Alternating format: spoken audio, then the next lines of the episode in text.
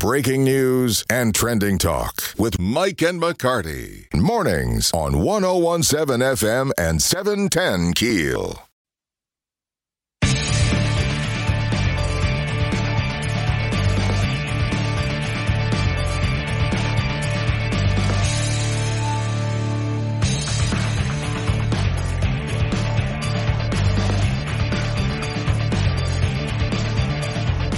One zero one seven FM seven ten Keel. Mike and McCarty A lot to discuss this morning, but I want. last night I came across you know Sebastian uh, Maniscalco, No, comedian. no. Oh, Aaron Ruby, help me out. He's the uh, very Italian one. Yes. Yes. yeah. Yeah, I'll know him if I see him. I'm sure. he's extremely funny. Um, Netflix on on on uh, my recommendations. You know how they have the screen that pops up and it's the well, it was uh, uh, one of his specials, and I thought, oh, this must be new. And when I clicked on it, um, I, I hadn't seen it before, and I thought I'd seen most of his stuff. Mm-hmm. Um, he's he's mostly really clean. Talks about family a lot. Talks about his dad being old school. Right. His dad's Sicilian and his mother's Italian. Yeah. And he says, you know, they didn't give us crap growing up. You know, he says, I was eight years old. Dad came in and goes, you need to go get a job. you need to start a business. Yeah, exactly. Now? Oh, I know. But, uh, I- and, and then I looked it up and the special was from 2014. So it was interesting to, it was very interesting to me because I thought, okay, this is, you know, we used to have pre 9-11 and post 9-11. Now it's pre-COVID world and post-COVID world. Yes. Okay. Yes, exactly. Well, there was one point where he he was talking about uh, he had just gotten married uh, at this point, and the, and they they were living in this. You know, they had just bought this house, a, a nice house. I'm, I'm sure he makes really good money. And he said he had gone, and, and for some reason he had gone to the neighbor's house, and he goes, and the neighbor comes to the door wearing this medical mask. Okay. And he says, the neighbor goes, what's going on? He says, no, what's going on here? why, why? He says, I came home and goes, put up the sign, we're moving. The neighbor, the neighbor's trying to talk to me. He's got a medical mask on. Oh, on. man. Aaron, it was mm. so funny. I mean, it was like he's ready to move Golly. because the neighbor was wearing a mask. Mm. Now, if you're wearing a mask in your own home, Yeah. either you're a nut Right. and you drank the Kool Aid, but it, it's especially in 2004, he may have had some condition, and that's what he said. His wife goes, he may have a respiratory, you know, That could be it, condition. too. He has some condition because COVID hadn't, wasn't even conceived. Well, we the COVID has been around, but uh, it was just very interesting to see the world through those that lens. of- Right. Of, 2014 Yes. Wow. and and the person with a mask on was a nut job. Mm-hmm. And it was just, and there were other things that were referenced as well. Right. That was very interesting. I see. Help me with this because I'm, I'm so glad you brought this up. I'm driving down a, a, a unnamed street where a lot of people jog, and I'm seeing two people walking. They're getting an afternoon walk. It's obvious Okay. they're getting an afternoon walk. They're out. Ex- they're in exercise gear, and they both have masks on. They're outside Can't help you. unless maybe they have COVID together and they're walking together and they both have COVID. I don't, I, I don't understand it, but I've seen them before. I don't understand that. No, I have you know. not read anything? Are you not up to speed on you don't need to do that? Well, and, and it's been shown they were ineffective even during all of Even it. Even if you believe they were effective, you don't need them outside when you're out exercising and walking. You need them when you're going to be around other people, you know, in close contact. And you know, if you needed them, then even I, I just either, and I don't want, I hate to say this out loud because it sounds mean. Either you're ignorant or you drank t- way too much of the Kool Aid. Right. Way too much of the Kool Aid. Well, I, I want to chuckle at them. It, and that's Aaron. That's the criminal part about the nation's, our government's response to the pandemic was the fact that I remember going to work one morning when I was, uh, I was, it was probably 2020, 2021, and, and I was going through the neighborhood and I, and it was, you know, eight o'clock in the morning. A lady was coming out of her house in her bathrobe, in her, you know, mm-hmm. slippers, yeah. getting her paper, walking down her driveway, wearing a mask. Now, this poor lady was, she's probably scared to death. Right, right. She is. She's scared to death. She's going to do. Every, I mean, and the, and there are people that have had lots of people close to them that have died. I get that. I understand that. But I mean, do a little bit of the work for yourself and figure out. And and then to what? Last night I'm watching the spelling bee, and I mean, these are brilliant kids. Right. And there's some of them that they walked up to the mic and they spelled with a mask on. Uh, And I know they're in close contact with other kids and all that, but you know, you're up there with the mic by yourself. You can pull the mask down and I spell saw one word. girl walk up and she was wearing a mask, but she pulled the mask down when she started Yeah, spelling. yeah. I, by the way, our local kid got knocked out in the eighth round, uh, finished 12th, tied for 12th. Uh, the last Louisiana kid standing. You can see the what word knocked him out. Um, I'd have probably got this word wrong. It sounds like we, like he spelled it. So go look and find out. KeelNews.com. Well, congratulations Yeah. to him for doing as well as he was the last Louisiana student that made it that far. Sure was. So Sure was. Well, the uh, the the House passed the debt ceiling bill. Mm-hmm. Um, if you're looking for me to explain and make sense of this, Please do. Yeah, you're I in sure can't. trouble. But we'll look at it next. Mike and McCarty, what a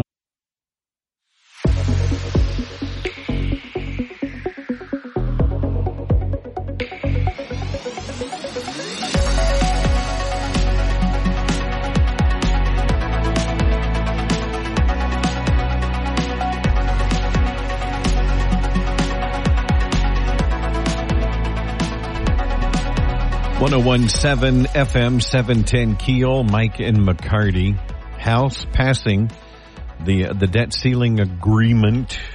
Pretty, you know, it was a pretty, I, I say bipartisan. I think both sides realize we look. We've got to do something. Uh, the vote was three fourteen to one seventeen to pass. Uh, Republicans voted 149 to 71. Democrats 165 to 46. Um, essentially, the debt ceiling was suspended until 2025. So they didn't like raise the debt ceiling. They just they just kicked the can down the road. Boy. okay. Basically, is what I understand. But Aaron, if you run it, first of all, first of all, before I, I do this semi deep dive, if you're running a business and you have debt, are you going to go borrow money to pay off your debt? No. Can you borrow your way out of debt? No. I need somebody smarter than me, and there's a lot of them, to explain how our system got this way. Mm-hmm. How we got to where we are, that we borrow money to pay debt. I'm mystified by this. And I, you know, I, There were caps on spending. The Republicans did get caps on spending, but not defense. I mean, the Democrats, um, they did allow no, you know, no defense cuts. There was Okay. an increase in defense spending. Uh, the Republicans wanted COVID funding that wasn't used to be returned. Oh, good idea. And Is I- that included? that was included. Um, Republicans want welfare stipulations, and this just makes sense to me. Um, able-bodied people have requirements. If you're going to receive funding from the federal government, you do something to work for those funding. Right. Yeah. Able-bodied people. Mhm. Seems logical. It seems logical. There's, there's government buildings that can be cleaned. There's roads that need to be worked on. There are federal projects that we can put workers in. If you're getting funding from the government, you don't just sit home and watch Netflix. and, That- and, but that's and- hurting poor people. You're not doing on your free cell phone. You're not doing anything to hurt the rich people. You're only hurting poor people, Mike. They did want to enforce tax more tax rules on the wealthy. Okay, that there there was some there was some stipulations there. Now, what was not in the bill, Republicans not able to rescind Biden's student loan forgiveness plan. That is so far untouched. Is it really? I Yeah. thought they messed with that. Okay. Uh, They well, did cut according to the IRS information that I was. I saw that I- they rolled that, but I will have to look. They did cut the um uh, IRS bit spending. Well, yes, I, I I was getting there. Okay. Yeah. Um, they they they were able to cut like 1.2 billion or whatever out of that IRS uh, tax. Yeah, Eighty thousand new agents. 80. Yeah. Just what we need. Um, I'm trying, I'm trying to see if I can make sense of my notes here. This I want to read. Mike Johnson's statement too because that's important because he was he was between a rock and a hard place on this one. Wanted to repeal leg penguins. What? the I'm trying to read my writing here. They I was funding making for notes. penguins. Yeah, I was making notes. No, it's the uh, Inflation Reduction Act, but uh, it was pretty much untouched Yeah. again. Which I can see why conservatives uh, were were you know not happy because a lot of the things weren't the the student loan debt forgiveness. There's no excuse for that. What makes me so angry about all of this is that this bill is called. Listen to this. Oh yeah. This bill is called the Fiscal Responsibility Act. Please. well, that's like the Inflation Reduction I Act. know. Shut up. I know. Stop that. All that twist. Mike Johnson said he voted in favor of it to prevent the first ever default on our country's debt. We're in a dangerous time. We were presented with only one bill and we simply had no choice. He says, quote, I've been fighting big government and out of control spending my whole life, but with a bare Republican majority and only one House of Congress, tonight we only had two options. Prevent default by voting for the only bill presented or two, allow the first default in U.S. history, which would have caused economic calamity and threatened our nation's security. The problem for Mike was members of the Freedom Caucus, which he's a part of, mm-hmm. weren't for this bill. They were out in full force saying, we're going to vote against it. We're not for this. And Mike had to make a choice. And his choice was, I didn't have another bill. I, there was not another option. Right, I right. had to vote for this or we were headed for a, a disaster. Well, both sides are are trying to paint a, a, a you know a, a good coat of paint on this. Republicans, uh, McCarthy is saying, "Look, we we're passing the the largest savings in U.S. history, uh, two point one trillion dollars in savings."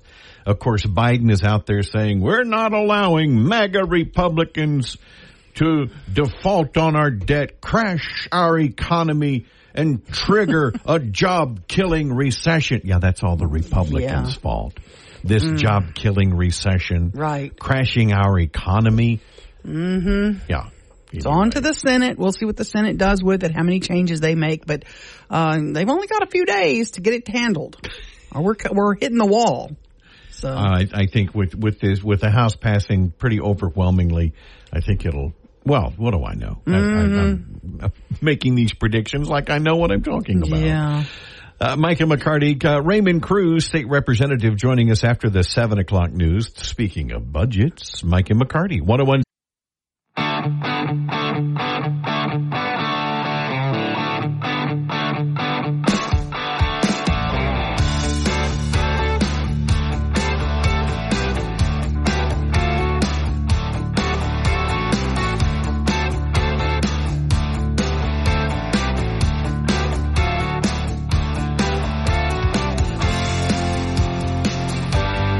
One zero one seven FM seven ten Keel. Mike and McCarty. I'm taking uh, taking my wife over to uh, Dallas they're leaving uh, tomorrow, Oh gosh. Yeah. and you had a day yesterday. Don't make me cry. I know. Okay. well, I, I, I didn't I'm- want to bring I'm- it up. No, I know. I'm. I'm. Uh, just keep my son in your prayers. Absolutely. Um.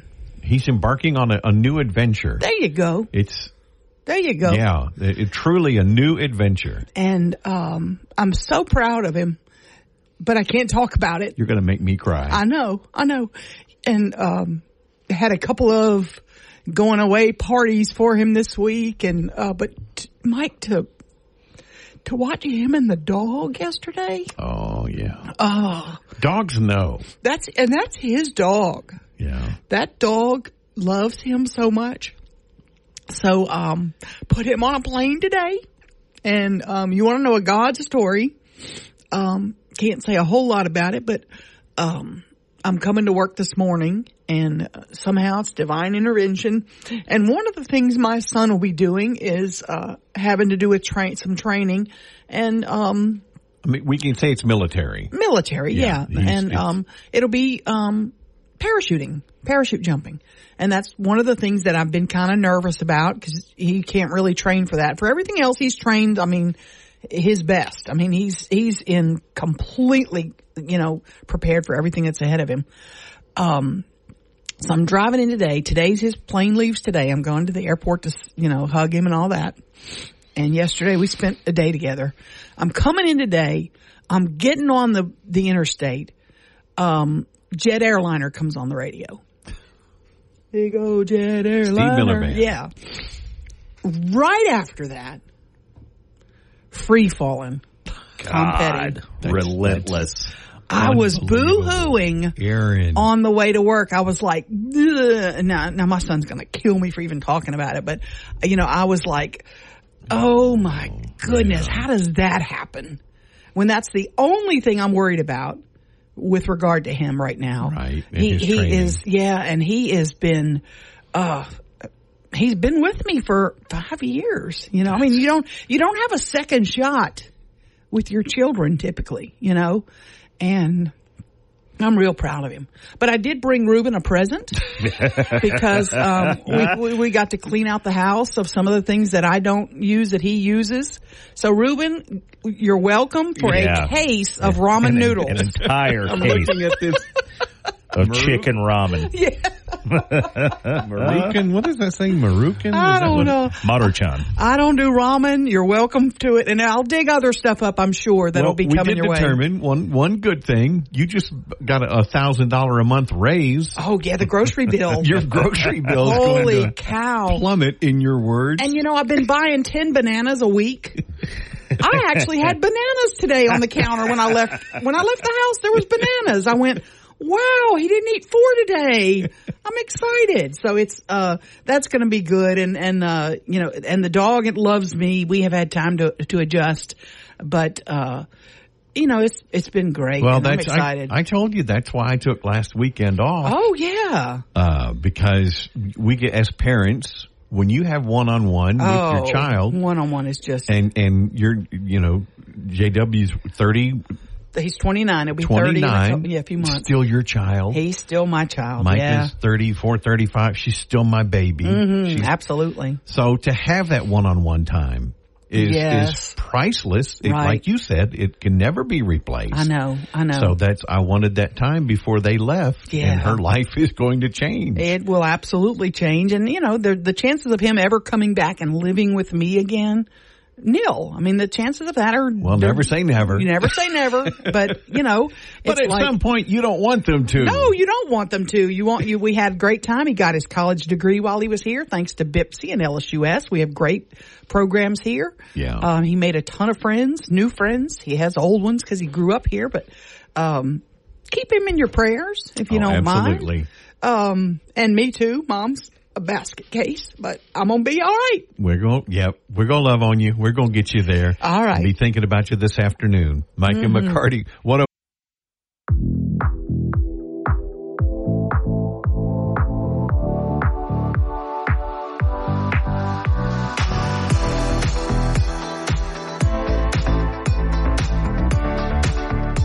1017 FM 710 Keel, Mike and McCarty.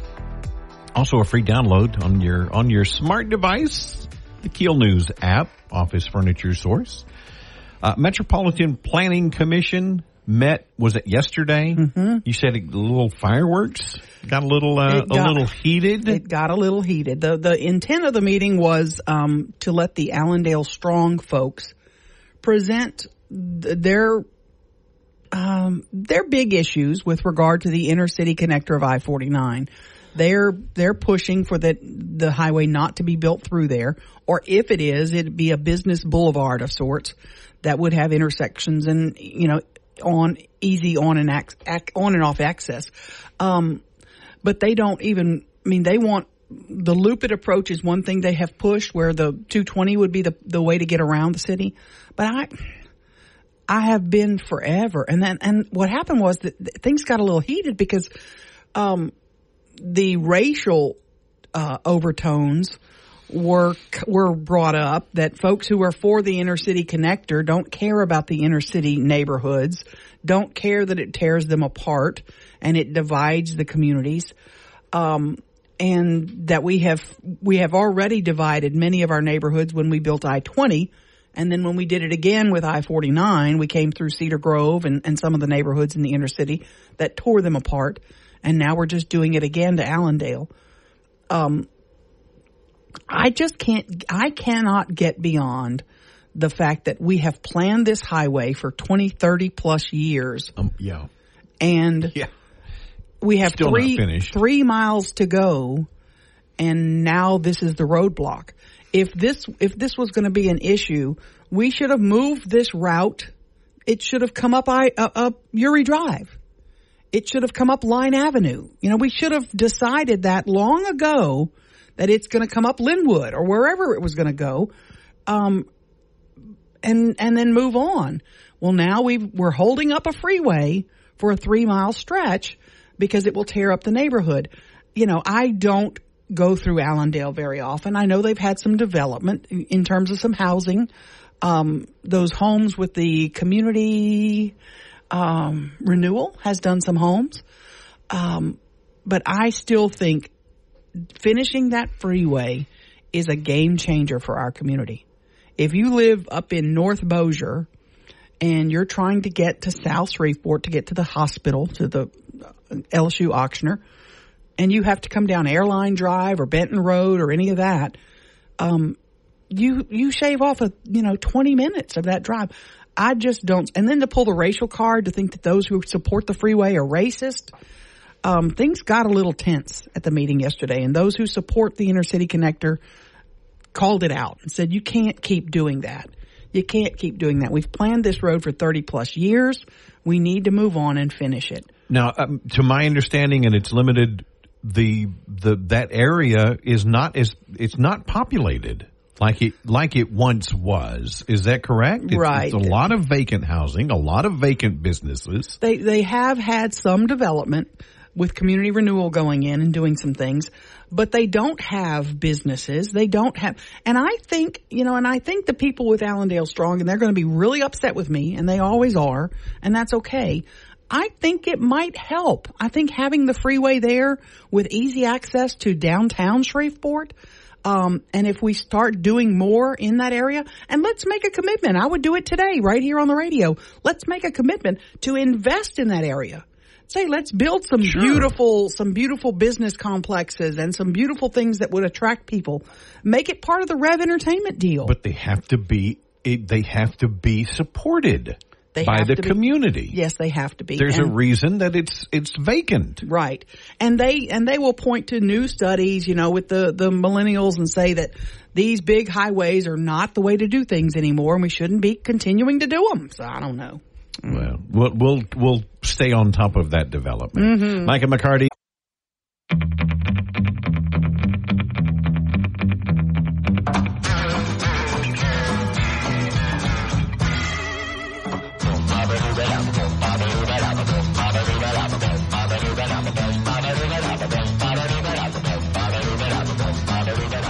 One zero one seven FM seven ten Keel Mike and McCarty. Okay, Ruben, you gotta call me late in the afternoon I keep forgetting. I go to walk the dog, and I'm and I've got these podcasts that I've been listening to, I'm the same way. I'm and I keep forgetting. I, love listening to podcasts. I gotta. I told Ruben what early this week. I said I'm gonna I'm gonna put on "Opossum Where Art Thou." Uh, it's it's available in Apple Music, Adults only. And I know, but I, I still want to. Ch- I, I still want to check you out. I, I I would love to see a show. Well, you're an adult, so you can't. You can go, yeah. there are those that would question that. Uh, yeah, Oh man. G- uh, not uh, but age wise, yes. But uh, I saw a coffee cup that said, "I may get older, but I refuse to grow up." Oh yeah. Gosh, no kidding. No kidding. So my son called me since we're talking about our kids. Um, he is leaving Hawaii and coming back. Nice. So yeah, he- This summer, right? yes, Oh, that's awesome. I know. I'm That's very awesome. excited. He's going to go. He's going to go live in uh, East Texas. Work for a friend of his who's uh, he and his wife own a restaurant. Oh, cool. And so yeah, I was going to say, I have an empty room. Does he take out trash? actually yeah, he's he's much more Oh, mature than I am. Yeah. That's going to be good. You're going to have both of yours within a couple hours. Yes. Very and nice. He said he's excited because he's going to be triangulated between us, his sister in Dallas, Yeah. and my brother-in-law. He and my brother-in-law are real close. Also, they they live in Lindale, Okay. so we'll all be. Oh, you'll be making I- that I just- drive. yeah. New, oh, that's cool. new grandbaby coming home. and- oh, wow. Are he and his sister pretty close? yeah. They are? Good. Okay. That's exciting. So he's going to be an unk. So I know. That's yeah. neat. But he he called me last night and he said, um, would it be possible at all? Because when he first comes back, he's probably going to stay with us for just a little bit while Mm-hmm. he gets established and gets his Sure. place ready. Um, can I bring William, Who's William? his cat? Oh, I was going to say. Yeah, I know, Okay, yeah.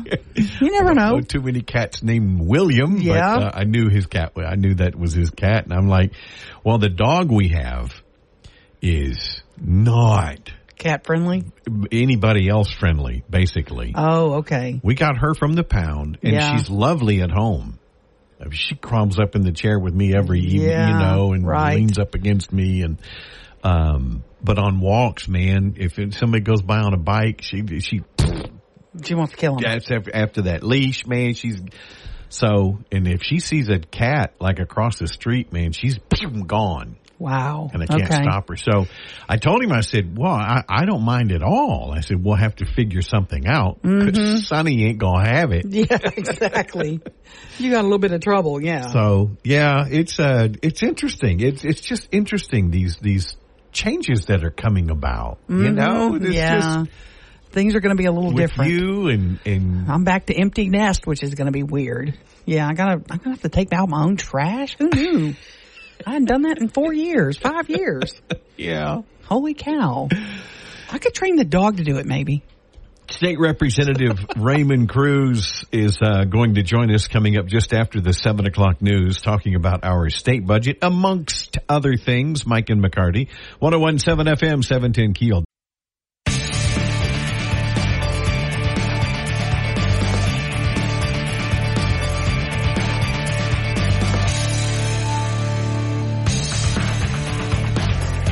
One zero one seven FM seven ten Keel, Mike and McCarty on the Jack Spring Electric Newsmaker Hotline. Uh, State Representative Raymond Crews joining us. Good morning, Raymond. Thanks for uh, talking with us this morning.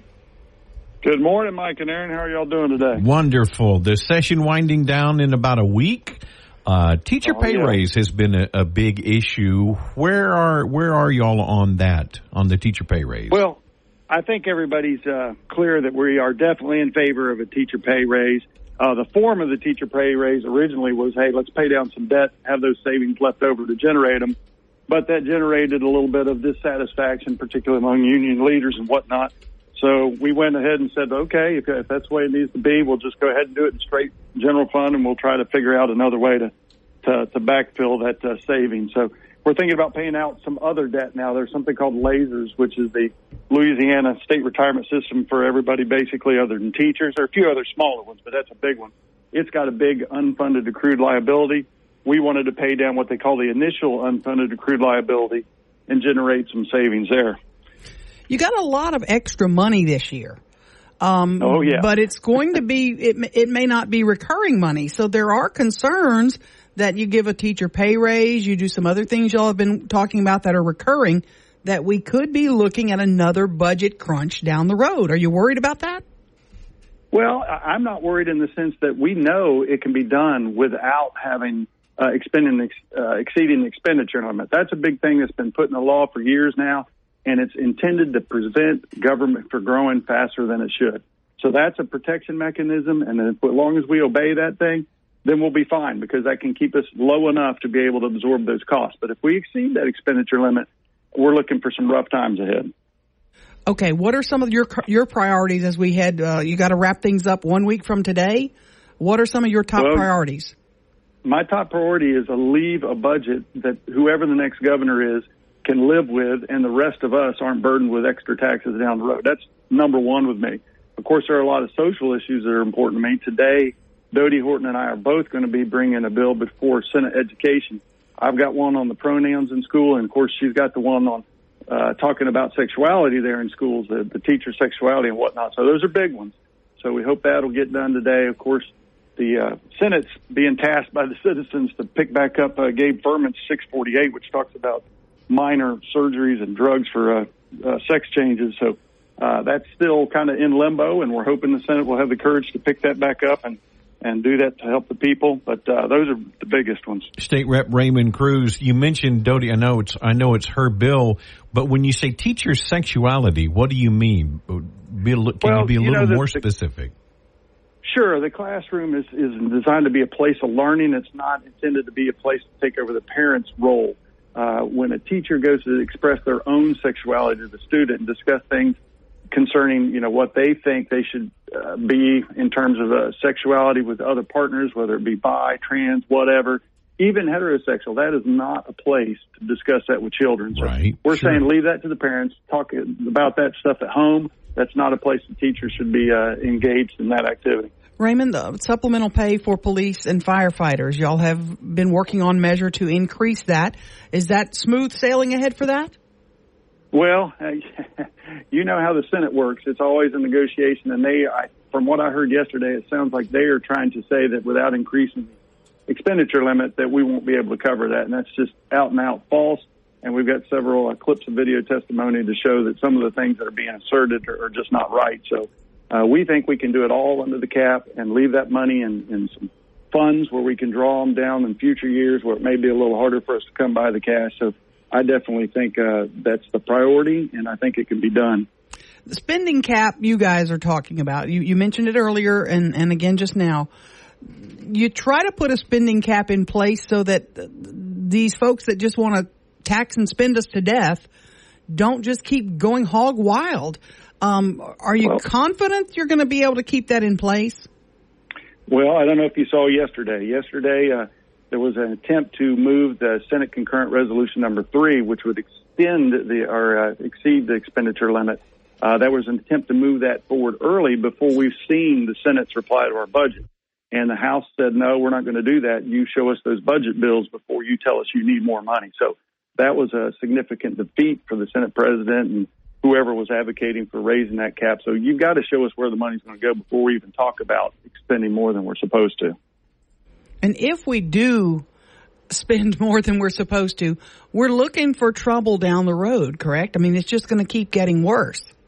That's right. We're going to have a uh, what they call the Joint Legislative Committee on the budget on Friday, and we're expected to hear in that that uh, two years from now we'll be looking at shortfalls of 400 million to 600 million, uh, maybe even seven or 800 million, and we want to prepare for that now. We don't want to be in a spot where the only thing people feel like we can do is cut higher ed, health care, and raise taxes. That's just not a situation we should leave ourselves in. And those leaving the legislature, that would be a pretty hard bullet for the rest of us to take. So we're trying to say, no, no, no, let's just slow this down, be responsible, do what any household would do with excess cash is pay down your debt if it looks like you may be losing a job or something. Be smart before those things happen. Raymond Crews, one more thing. And and I have beat this horse till it. I, I the poor horse can't even get off the ground. I, I know where she's going with yeah, this. he knows, and I'm so tired of it. I'm really am. You know where I'm going too. Uh, and John, Yeah, I, I, well, go ahead. Let's hear it. John Bell Edwards took over, we had a $29 billion budget. You're now closing in on 50 billion. Our, Mm-hmm. our roads aren't any better. Our schools aren't any better. Our we have parks. nothing to show for it. What are you, are you, don't wasting my like money down there, Raymond Crews? You don't sound like you're convinced that the more money you spend, the further down the list we can go. I, exactly. what are y'all doing down? Yeah. Are y'all just And partying down are- there? Is and that what you're are really doing? Less citizens in the state that are Yes. being taken care of because we have such an out migration in the state, and yet our Well, budget is doubling. That is one of the reasons we have this expenditure limit. And let's say what we can do with this money. We pay down debt so we have a lower burden on what we need from the citizens. And there's even a trigger mechanism, mechanism where we could give money back in terms of lowering your tax rates Oh. if we do responsible uh, budgeting here. But Never it does happened. not seem like that's the will of the Senate. So we're going to fight back against that. We could get corporate franchise and personal income tax reduction if we hit what we call the trigger. So if we put enough money into the rainy day fund, which is our savings account, which only has about 22 to 23 days worth of operating cash in it right now, which is pretty short compared to our neighbors. If we put more money in that, it automatically sets a trigger where it lowers personal income and franchise tax rates. And that would give an opportunity for other businesses to look at us more favorably, citizens to say, well, maybe I'll stay here. You know, it just opens up a lot of opportunity. Any realistic expectation of eliminating the state income tax? Uh, I don't know if that's the will for that in this session. Uh, I hope there is, and I think hope we can set that trigger. But uh, down the road, I definitely think that's going to be a possibility. Well, I just know I'm frustrated with y'all, and and and, and you know I love you to death, but I, I just look at it and I think, I you, you're not showing me any improvement. We're not getting any better, and I know you're probably frustrated too. But it's it's hard to it's hard to stomach here back at home, Mister Crews. Well, and I'm looking forward for you joining us down here in the house. Which uh, Senate, or which House seat are you in? Oh, oh, yow, yow. Touche. Oh man. Well, we're trying to do our part here. Yeah, you definitely are. I I appreciate y'all getting the word out and letting everybody know what's going on. But uh, unfortunately, with uh, you know 105 members in the House alone, sometimes they don't listen to number one over here in District Eight. But we're working on it. I know, I know. It's a tough road you got. I appreciate your time and everything you do, and thank you, sir. Hey, thank you all. Uh-huh. State Rep Raymond Crews, Mike and McCarty, 1017.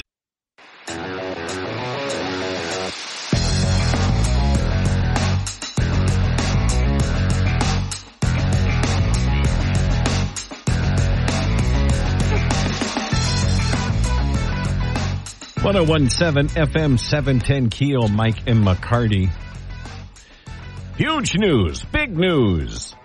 The House did pass the um, debt ceiling agreement 314 to 117.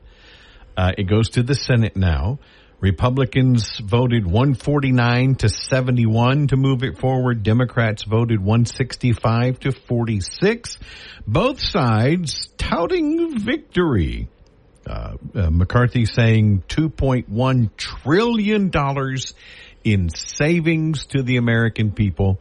Uh, Biden claiming victory, saying not allowing MAGA Republicans. That's his favorite phrase, isn't it? MAGA Republicans to, and I love this, Aaron, default on our debt, crash our economy, and trigger a job killing recession Oh boy. the Republicans are crashing our economy and killing the job, a, a job killing recession. hmm Okay. Yeah. Okay, Joe. Mm-hmm. Go back, and eat your ice cream. Go back upstairs. Leave us alone. Mike Basic- Johnson voted for it. He was he was torn because the Freedom Caucus members were Right. they were struggling, and he ended up voting for it. He said he really didn't have a choice. There was it was only one bill. It was that one, or we're in trouble, and so he decided to vote for it. It's now headed to the Senate, where you know Bernie Sanders and gang are pledging to defeat it. We'll see what happens. I don't know. Debt ce- basically, they suspended the debt ceiling until 2025. Mm-hmm. Uh, they just kicked the can down the road. They wanted to make sure that got through the next election, of course. Right. Oh, yeah. COVID funds return. That's the Republicans wanted uh, all the unf- unspent COVID funding to be returned. Mm-hmm. Um, welfare stipulations. Able-bodied people required to work to receive benefits. Makes sense to me. Um, enforcing tax rules on the wealthy. Now, some of the things that didn't make the bill. Oh, also they did get uh, what is it, 1.3 billion in the uh, IRS. They they cut that. They did rescind that massive funding. Right. So, uh, does that mean the 187,000 new IRS agents aren't going to be hired or I, whatever? I guess they'll put the brakes on that. We shall see. Oh, I- you know. freaking Luya. Oh, I know. Uh, Republicans wanted to repeal the um, the leg penguins of the uh, Inflation Reduction Act, but uh, it ended up being untouched. Mm-hmm. I'm trying to read my notes. I was making notes this morning, Act. and now I can't read my own notes. They're they're not protecting penguins anymore. Oh man, I don't know what that says. Pro leg. Uh, yeah. Anyway, it's it's frustrating. It's it's just you know, Aaron. I I have a business, a, a you know small business. It's just me. Right. Um, but but if if I were in massive debt, to me, I've always econ 101. You don't borrow your way out of debt. Mm-hmm. I need Yeah. somebody to explain to me how the federal government operates on this system. That, that we just borrow money. We Right. continue to borrow money. Mm-hmm. To get ourselves out of debt. I, I, I may be oversimplifying things, but that's kind of how I am. And you know what? If you borrow money to pay back money, you probably pay a higher rate because they know you owe money. Right? So you're probably not going to get the best rate. So you're paying more when you borrow. I don't know. Maybe I'm I'm not an economist. I don't know. I, don't really, speak I, the language. I really would like to get somebody to to maybe look at this, what they're doing. Mm-hmm. You know, I and- have a you. I have a you up text out there. We'll see. Okay, good. Let me know. Mike and McCarty, 1017 FM. Se-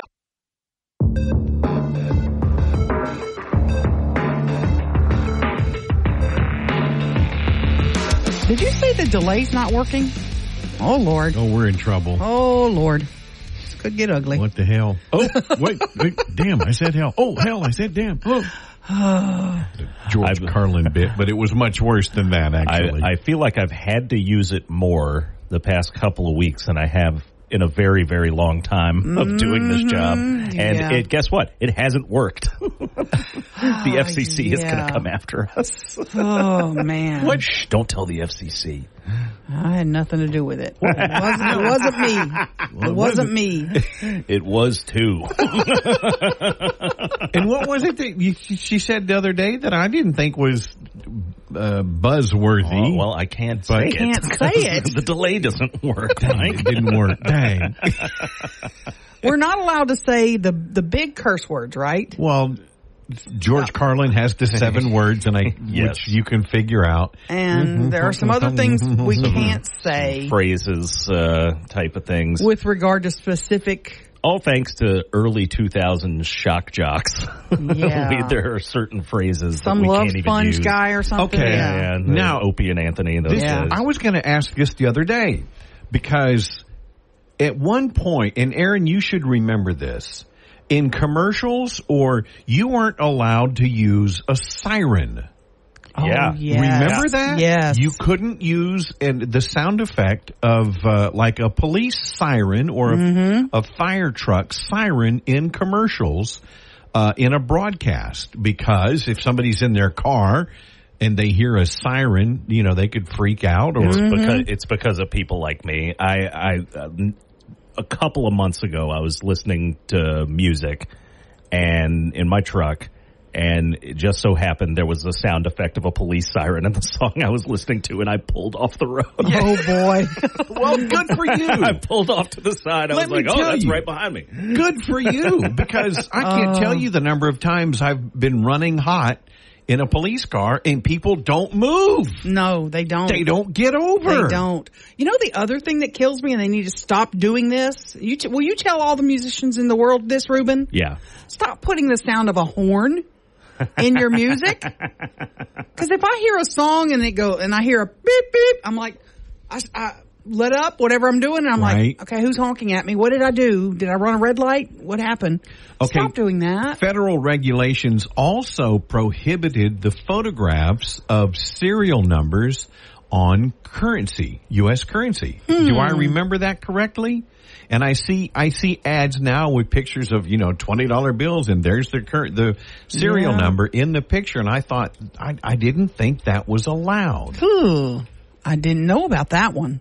Did not know about So that. when we talk about the, the words we can't say, yeah, not that I'm saying I'm not advocating to be able to curse on the radio. no, no, but but i i the the rules have been changing over the years. yes, definitely have changed, no doubt about it. And sometimes we, w Mike slips up, and Ruben has to hit the button. Yep. So what did she say earlier this Uh, week? yeah. Oh, no, you no, no, no, no, no, no, no. What Look at the time. Seven.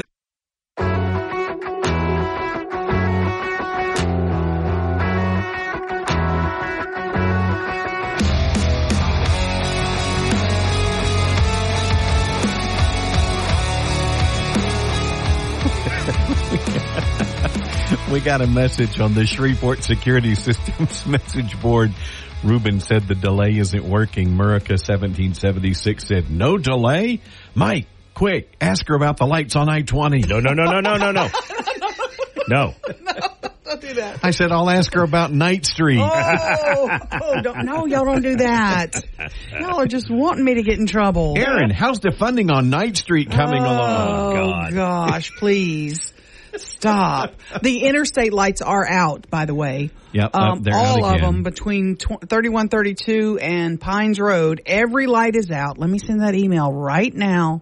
While I'm for, don't let me go off on this. Let me just send a man.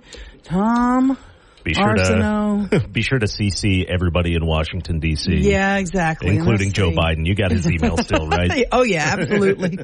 Gary Norman. Okay, I got it. I got it. So stay calm.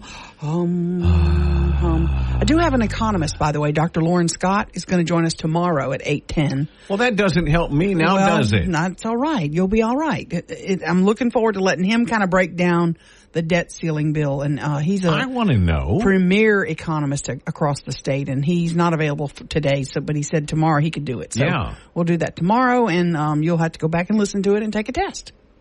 Sound good? I yeah, absolutely. Because I've I've, I've been doing some studying on this this morning, um, trying to to make a little bit of sense about the debt ceiling uh, agreement that was reached. The House passed three fourteen to one Uh, basically, it was suspended until twenty twenty five. There were caps on spending, but not defense uh, COVID funds, un, unspent COVID funds to be returned. Uh, the Republicans were able to rescind the uh, 800 billion trillion dollars to the IRS. um, welfare stipulations. This was interesting to me, uh, uh, requiring able-bodied people to work if you're receiving federal funding. basically, pretty logical. able-bodied people Right. It's pretty logical. do something. We we can you know two birds with one stone kind of thing. Mm-hmm. Government offices, you know, can to be cleaned, or you know, federal road projects that can be worked on. If you're receiving money, Pick up trash. simple Something. something to help save money and earn the money that you're getting. Aaron, I've, I've said before, when you look at something, um, if you have no investment in it, financial especially, but even an emotional, and if you have no investment, it has no value to No skin in the game. You if don't care. somebody's living, you know, if, if somebody's living in a, in an uh, subsidized housing, look at overall the condition of that housing. Right. Because there's no value in it. But if you have to work for it, and, and there's a ministry in, in here in Shreveport, uh, the Hub Ministry, and instead of somebody walking in and just getting a free sweatshirt or, you know, a case of food, they have a, a system where they earn points. They, they work and they get and then you earn those things. Yes, exactly. And those things now have value to when you're you. invested in it, you're going to appreciate what you get more. I mean, that's just sim- simple. Absolutely. Just human nature. That's just the way we are. But, you know, there are going to be those who are saying, oh, why are you targeting the poor and those who are on public assistance? Why aren't you doing, uh, targeting more of the rich and the, you know, corporate America and all that? Uh, and I'm not saying we shouldn't, but let's let's let's strike a balance here. yeah, absolutely. Why pay people just to stay home? Simply for the fact that they're breathing. Right. We're going to pay you. It's, And that just brings up the, now the, you're the getting me. pibbed. Yeah, watch out, Ruben. That- yeah, that- get the, now you might going to get the the button ready, Ruben. It, it just it, it just ticks me off like we were talking about yesterday. The Amazon workers who are protesting because the company wants them to come back to the office to work instead of staying at home. Your company ships boxes. They send packages out. What can you do at home that has anything to do with that? I mean, I know there are some jobs if you're in accounting and all that, but they need you back at the office. They need more boxes packed. and you knew when you took the job, Yeah. you went to work every day. Right. The, the the pandemic is over. Go back to the job. Snowflake comes Yeah. to mind. Mm-hmm. And McCarty, 1017 FM 7.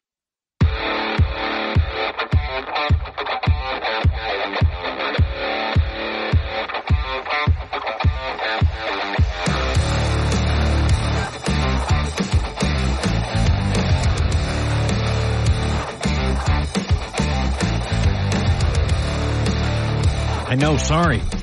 I just took a drink of a carbonated beverage. Beer? And it, no, I don't have Guinness at eight in the Oh. morning. I What's wrong with you? wait until nine. Mike and McCarty, 1017 FM, 710 Keel. Oh, the fur is flying. It's, oh, this is so, Aaron, this is so frustrating. It's like we, it's like the Republicans don't learn. Let's look back at 2019. Let's go back to 2015 yep. and and look at the governor's election and go, what did we do wrong? Mm-hmm. What can we do better? Yeah, let's well, not repeat apparently, the. Yeah. we we didn't learn a excuse me a dead burn thing. Yep, we elected a Democrat in 2015 and we reelected him in 2019 because the Republicans were too busy throwing mud at each other. So now the Republican infighting has begun in earnest, uh, which, quite frankly, are, are are we paving the way for Governor Wilson? I mean, Folks are saying that. He's sitting back going, thank y'all, get at it. Now we, we must be real clear. This ad that is running was paid for by a PAC called Reboot Louisiana. right? and they are running an ad that is just slamming Jeff Landry. And now you have folks are coming out, Steve Scalise, the Landry camp. They are calling on Stephen Waguespack, who they're linking to this ad, I guess, to come out and denounce this negative ad and urge Reboot Louisiana to take it down immediately. I mean, it's an ad about, you know, how Landry was soft on crime while he's attorney general and let rapists and murderers out of jail and, and, uh, it's a pretty tough, tough ad. Um, I have reached out to Mr. Waguespack and he has not replied this morning. He's, he's busy. I know he's running around the state. Um, hopefully we'll try to get him on sometime tomorrow to talk about this. But I mean, he's going to say, I didn't pay for it. I don't have anything to do with it. Um, but you even have Steve Scalise now saying you need to denounce it and say this doesn't need to be the kind of campaign we're going to have because we're just going to repeat the mistakes of the last two gubernatorial elections. And that's what they're, they're sending a statement out saying, get on this and say this is not how we want to run the campaign. So this this could possibly, quite possibly, be three governor elections that the Republicans have blown mm-hmm. because they can't get their together. Yeah. And Scalise's statement says, quote, as we work towards getting Louisiana back on track, Republican candidates must focus on their positive vision for our state, not instigating intra-party attacks and provoking defensive retaliation. Yowza. Yowza, double yowza. Yes.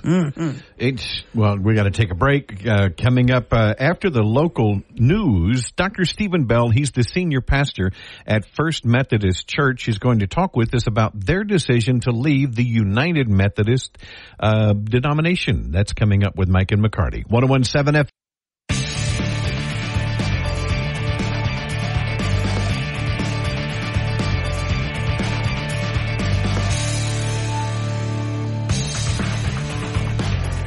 One zero one seven FM seven ten Keel, Mike and McCarty, and um, there's a, a mass exodus that's uh, taking place in the United Methodist congregation. Uh, churches across the nation are leaving the congregation because of the United Methodist stance on uh, basically allowing gay clergy and allowing clergy to perform same-sex marriages. Right. I think that's the major sticking point. Mm-hmm. Um, we've got uh, Senior Pastor Stephen Bell from First Methodist Church. Uh, Ruben just ran to go unlock the door uh, to let him in the building. And uh, so, yeah, he's First Methodist is one of the churches that voted pretty overwhelmingly to leave the church. There were about nine churches in the Shreveport Bossier community that voted to leave the United Methodist congregation. First Methodist being the biggest. Welcome, sir. Thanks for coming in. Good morning. Thank you so much. Thanks for having me. What is this all about? Tell And- us, yeah, tell us what started this and and when did when did the the mass exodus begin Wow, I could go back. and why? So I could go back all the way to 1972. Um, the United Methodist Church, first and foremost, was was formed in 1968 between two denominations, the Methodist Church and the Evangelical United Brethren. Uh, f- four years into its um, life, uh, the issue of human sexuality um, started to uh, become something that people talked about and have ever since then. Ever since then, um, and uh, Then in 72, let's look at where the United States was just coming out of the Vietnam War. Yeah. Um, the, the, the free love movement was going on. It was the, the, you know, the, the, the, what, what a lot consider the, the really detriment of, of our country. Yes. And so what was going on in the country and being felt there was also being felt in the church as well. And so mainline denominations, United Methodist Church included, we're dealing with this and many have since. Uh, you know, others have come to their conclusions since then uh, and before the United Methodist Church, the Episcopal Church, Presbyterians as well, others. And so if you want to break this down to what it's all about, this is the way I talk about it. There was the symptomatic issue of human sexuality. And, and specifically, the United Methodist Church in its book of discipline has legislation there, church bylaws, so to speak, where, um, uh, those who are openly LGBT or identify LGBT um, cannot be ordained uh, to, to serve in ministry. And this is in the United Methodist bylaws. in the United Methodist bylaws, in our book of discipline, the most recent edition was in 2016, and that document is normally revised or mm, that's a good word revised every four years um, it's the, the last copy we have is 2016 because of covid so, um, so that's the the symptomatic issue. The other piece of that symptomatic issue in the church is who gets to get married in the worship spaces or on the church property. And again, in the bylaws, no United Methodist clergy person um, is allowed, or I, I would say. United Methodist clergy people are forbidden to officiate same-sex unions, whether on church property, off church property. You can use, lose your credentials. That's the symptomatic issue. The theological issue, which I think is a much bigger issue, is the authority of Scripture. Do you lean on what the Bible has to say or what culture has to say and who has the greater authority? And frankly, is Jesus Christ Lord or not? And whose church is this anyways? So there's a lot of bigger questions that you have to ask and a lot of bigger issues at hand. But then I would say another very big issue that's even bigger than the symptomatic issue is the chaos of the United Methodist denomination, specifically being that there are, there were, and there are, what's precipitated a lot of this is that United Methodist clergy are officiating same-sex unions. Um, they are breaking the bylaws in the Book of Discipline and doing so without any kind of recourse. From Are they doing it in the churches or are they doing it at other locations? both? Both. But not at Um, First Methodist? It has not Oh, happened no, at First not Methodist. At, not at First Methodist. Not at First Methodist. Uh, at this point in time in, in our history, we've now had two individuals who identify LGBT who have been consecrated as bishops in the United Methodist Church Against the bylaws. against the bylaws. Have they made an effort to change the bylaws? Um, well, that is that's a big part of what the split is about right now is a very clear direction that the United Methodist Church, I would say particularly in America, in the United States of America, the direction it's headed, a more progressive direction that seeks to change those bylaws and change those stances of the church. Back in it was it April that the the first Meth, first United Methodist Church of Shreveport at that time uh, took a vote on whether or not to stay within the United Methodist denomination. How did that vote turn out? That vote turned out with 1,120, so that's 1,120 people, voting members of our church came to the church that day, had to be in person, no votes by proxy. 940 people voted to leave the United Methodist Church. That's 84% of the voting body. Wow. 166 voted to stay United Methodist and 14 abstained. So it was an, uh, uh, well, what was required for the church to disaffiliate per paragraph 2553 in the book of discipline that allows churches to leave and leave with the assets of the church. That is any money you have, any building you The have. facilities. Yeah, that's huge. That's brick and mortar and liquid assets. Now, were you Um, surprised by that vote? I was. I was. It was. I mean, the what what was needed to secure that disaffiliating vote to leave the United Methodist Church is a two thirds supermajority. So basically, sixty seven percent.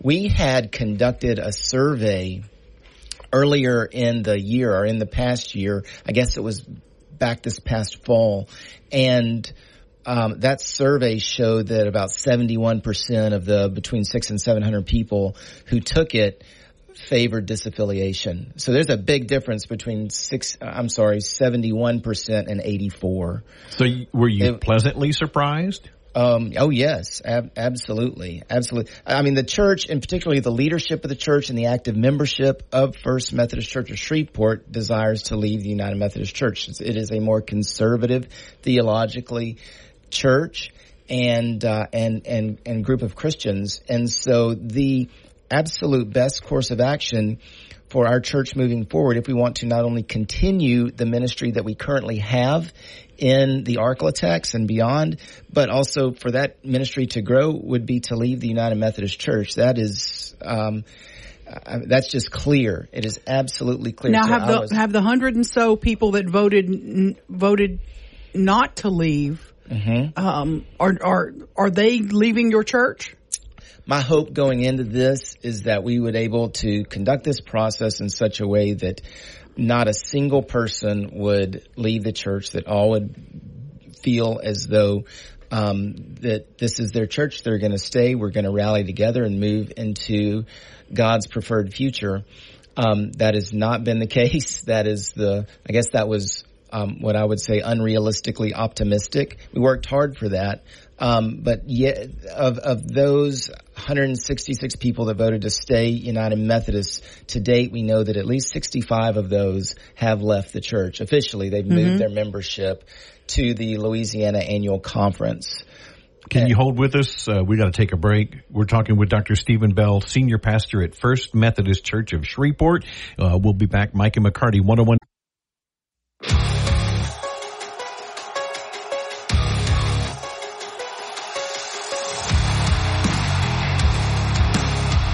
1017 FM 710 Keel, Mike and McCarty, and in studio with Senior Pastor, First Methodist Church, the historic First Methodist Church of Shreveport, um, talking with us about the uh, decision from the congregation to leave the United Methodist congregation. Uh, I got a text, Stephen, um, and it says, key is big issue of liberals is getting rid of the Bible and Jesus is Lord way more than gay rights. That's that's one of the biggest problems. Do you see that in your particular congregation? I mean, uh, be, albeit a smaller faction, maybe. Right. I, I would say um, uh, there's there's there there are ways that we would like to interpret the Bible. Okay, and in fact, there's this um, you know there's this phrase and this understanding that Jesus just loved people and that's it. And he just loved people and because Jesus just loved people, then, then Christians are just supposed to love people and that's all we're supposed to do. And that is just completely not correct. Did Jesus love people? Of course he did. He died on a cross for all people that we might by faith experience salvation. But he also has had and has huge expectations for people, particularly and specifically his church. That is those who place their faith in him and trust in him. And so um, it's it's just like what he says to the woman caught in adultery in the Gospel of John. Um, he says, "Neither do I condemn you," but that's not where he stops. He says, "Go and leave your life of sin." He Go had expectations. And sin no more. Go and sin no more. He has expectations for us. We read the letters in the New Testament. It's very clear that God had expectations for his church then and now, and it is to be obedient. Now, have you gotten feedback? Because, you know, I, I, I just think back on the words of Jesus when he said, look, told his disciples, the world is going to hate you because the world hates me. And because of me, they're going to hate you. Exactly and and he is very clear when he says uh, that the road is wide and easy that leads to destruction, but the road is narrow and hard that leads to life.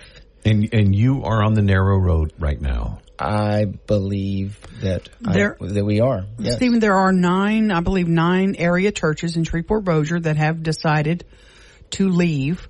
Um, First Methodist being the biggest, obviously. Ellerbe Road, I think, is on that list as well. Um, That's correct. What, what do you guys now have to change? What do you have to do? You're no longer First United Methodist Church, right? Right.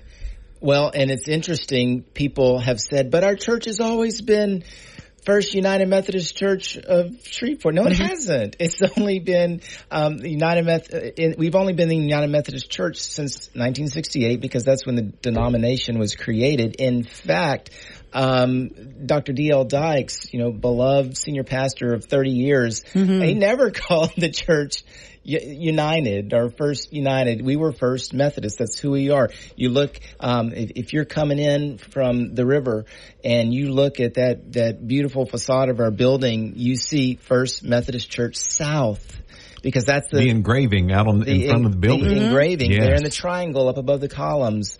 Because at this point, um, our church has been a part of uh, three yeah, I guess at this point, three different denominations, the Methodist Episcopal Church South, the Methodist Church, the United Methodist Church, and now we're moving into a new era as well. So what do, what do we have to do? So our signage has to change. That's mm-hmm. part of um, that's that's just part of the legal ramifications of all of this. And leaving the United Methodist Church, our signage has to change, and, and we are in the process of that taking place. We have become a new legal entity, and our official name is First Methodist Church of Shreveport, Louisiana. Mm-hmm. So First Methodist Church of Shreveport, Louisiana.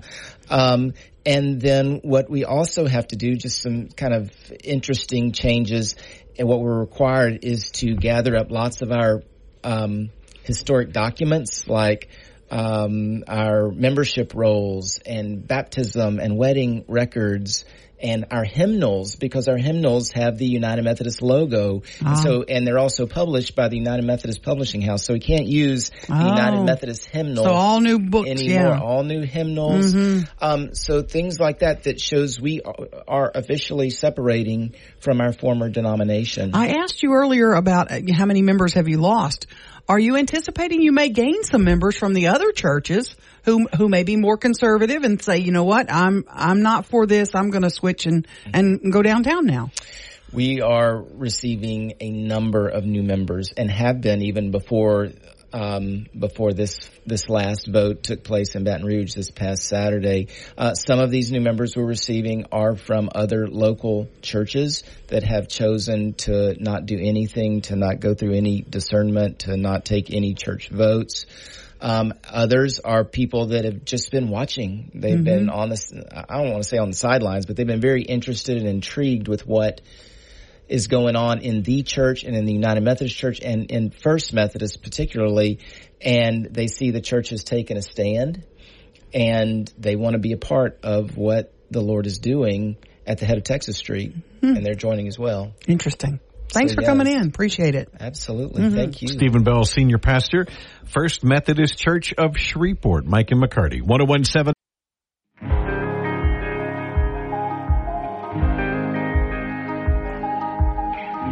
One zero one seven oh FM seven ten Keel Mike and McCarty. You know, there's a, it's a there's a toast that says to our wives and our girlfriend. You know, to our wives and girlfriends, like in like Yeah. in, like in uh, uh, Band of Brothers. You know, to our wives and girlfriends, and somebody goes, "May they never meet." You know, yeah, that kind of thing. It's like you don't Oh. text. You have to be careful who you text. Yeah. You just, uh, you just- boy. Did I step in it today? Thank goodness it wasn't anything really right, juicy, bad. nothing. Yeah, nothing juicy. But I we realized that the delay was goofing up this morning, so I'm texting the people on, on the list that need to know about that. And one is a a, a guy named Kelly. One is a guy named He's Dusty. a corporate engineer. Yeah. One is a guy named Dusty, who's our boss.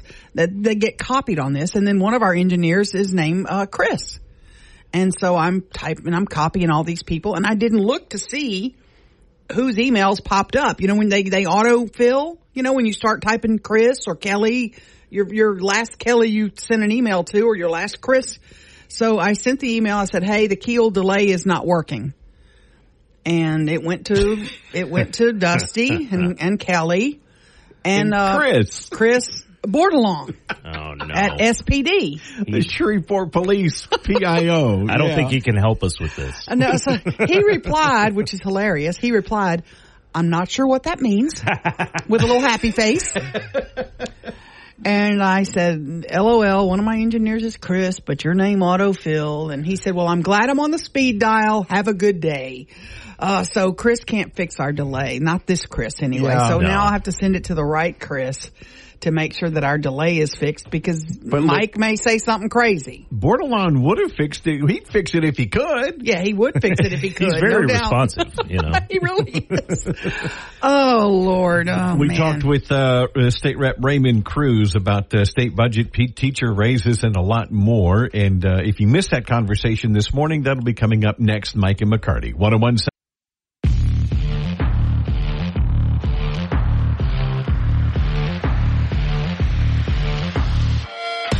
1017 FM 710 Keel, Mike and McCarty on the Jack Spring Electric Newsmaker Hotline. Uh, State Representative Raymond Crews joining us. Good morning, Raymond. Thanks for uh, talking with us this morning.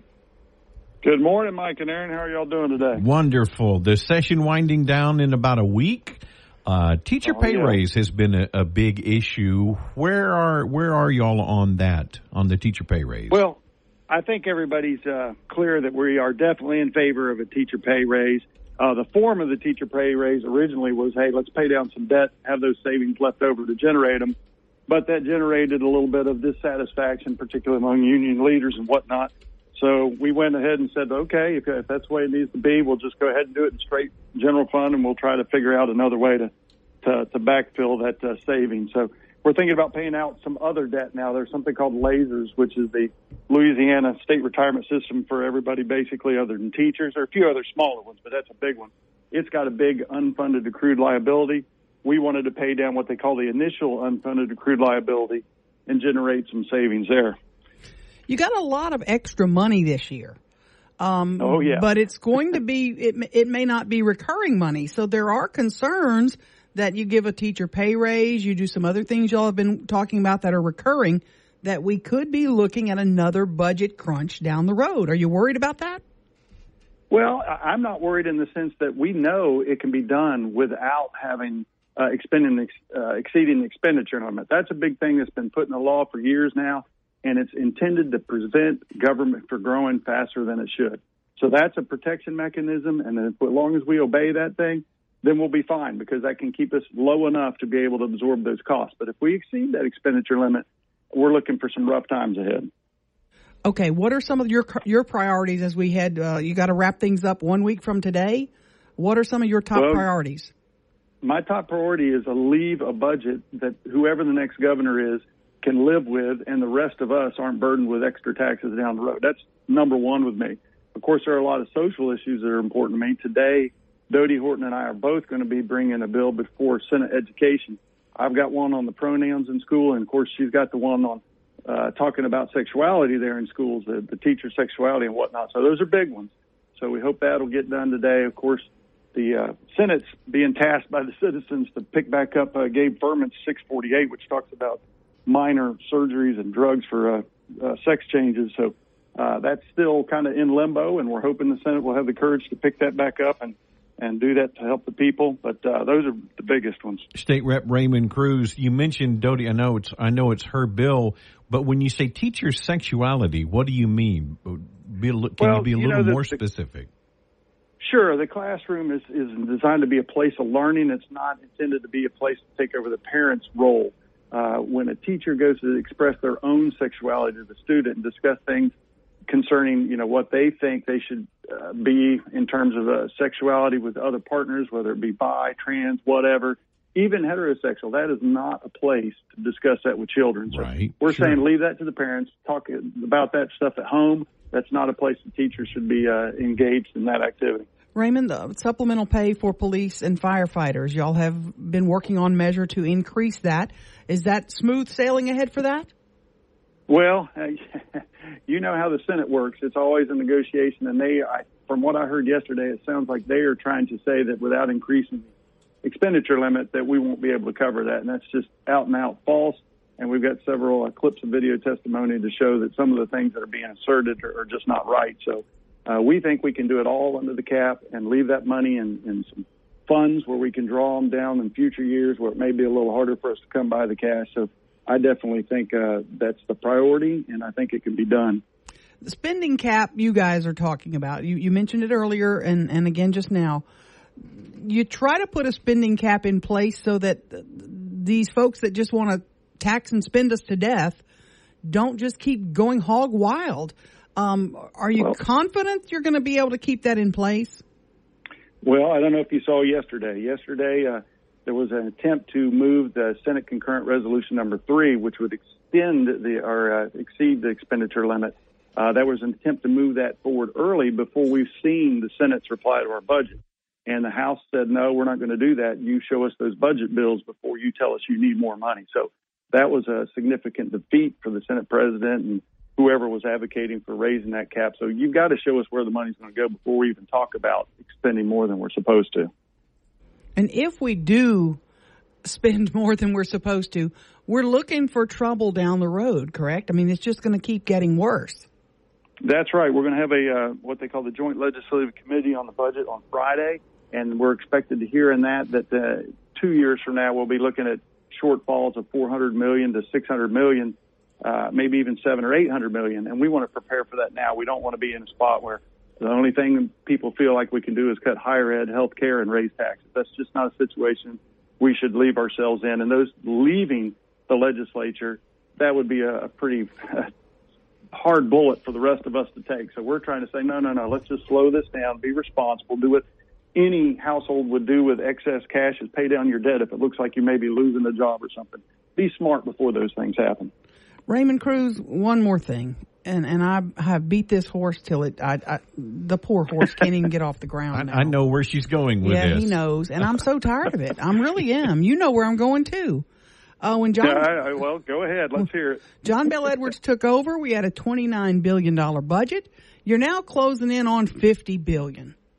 Our mm-hmm. our roads aren't any better. Our schools aren't any better. Our we have parks, nothing to show for it. What are you? Are you, you wasting my like money down there, Raymond Crews?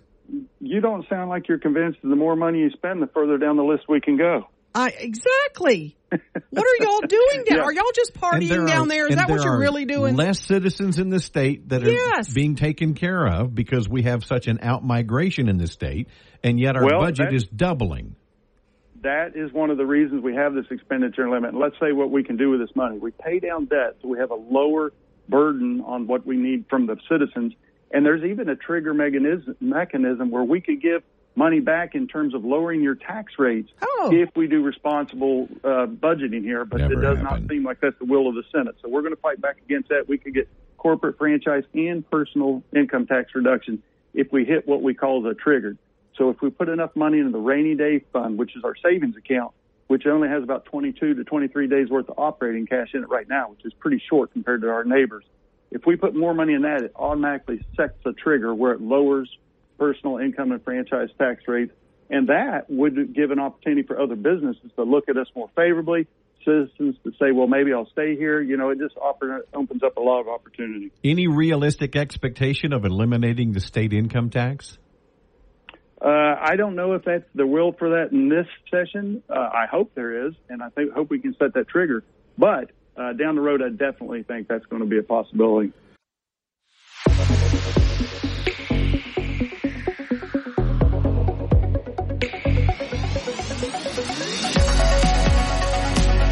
One zero oh one seven FM seven ten Keel. I'm look. I'm. You're not allowed to do this. I'm jealous.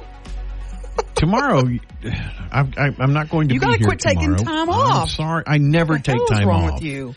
I never take time off. Mm-hmm. Rarely do I take vacation days. I mean, I just don't. You're flaking out again tomorrow. I'm. I have again. It it has to do with I know, I know. I'm playing with very you. important issues in our lives. Mm-hmm. Yeah, things going on. Yeah. So I, it's it's it's a Guest hosting tomorrow. This is going to be you cool. know. This is going to be really cool. Sheriff Steve Prater's going to do it. Yeah. And he goes, so mm, funny. uh, you know, and we're going to have Dr. Loren Scott. He's one of the state's premier economists. He's going to join us in the eight o'clock hour. I told Prater, I said, we're just going to talk about stuff you normally don't talk about. You talk about crime and law enforcement.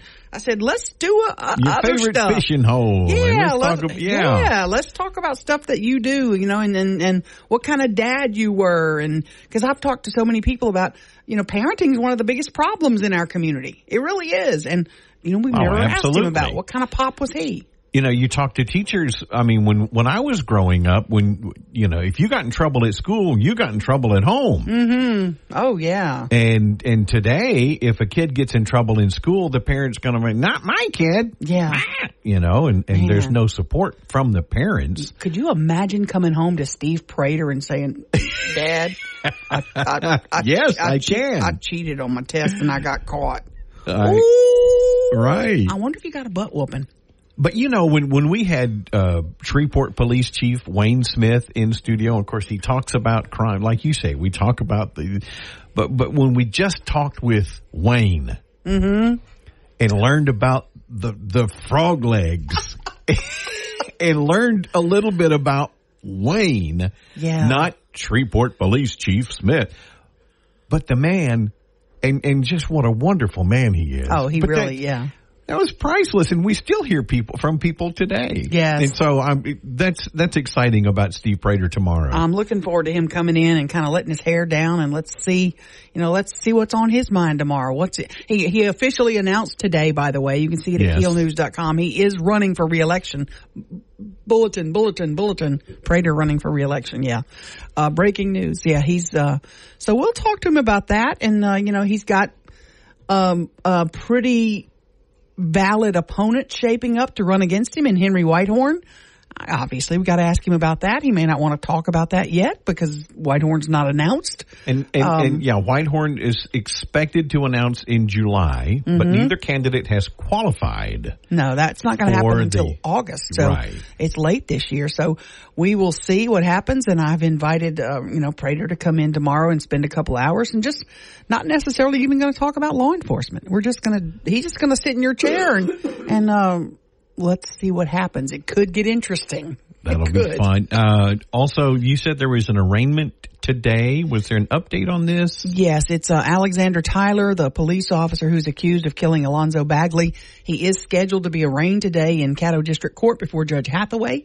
Um, we will check on that and see, you know, how that goes. I believe his lawyer is Dhu Thompson, so we'll check in with him on that. That's been postponed a few times, but now it is on the docket today, um, according to the DA's office. And you also spoke with uh, Bossier PIO. Yes. Something's going on over there at the apartment, Swan Lake Apartments, um, and and uh, there were there were a lot of reports that big things were going on.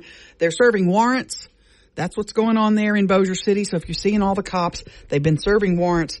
No incidents. They've served their warrants. There've been no incidents. No, you know. Yeah, there have been Right. posts on Facebook talking about flash bangs and things like that. That's not. No, they've been serving their warrants with no incident, no um, problems, and they're moving through that list of warrants and getting them done today. And that's that's directly from the Bossier PIO. You bet. Been So- busy morning. So yeah, well, have fun tomorrow. You be careful I'm on your travels. jealous. Yeah, kind of jealous. That's going to be fun. It is going to be a good day. Next time you're out, I'm call- Steve. If you're, I'm calling you, buddy. and you, I hope you come in, Micah Yeah. McCarty, 1017 FM.